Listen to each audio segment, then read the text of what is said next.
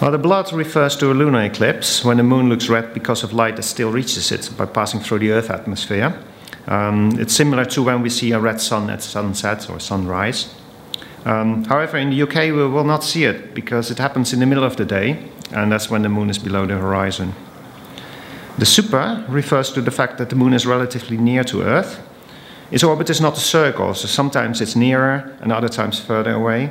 If it is near, it nearest, then it's also fully illuminated. Then the moon will be a little bit bigger and brighter, and hence the, the super. Um, but one would hardly notice it if, if you wouldn't have known it.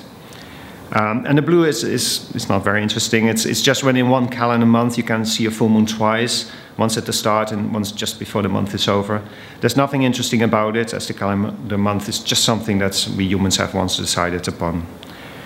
Um, so today, um, uh, the sun will be above the horizon uh, when the lunar eclipse happens, and the moon will be below the horizon, will have set.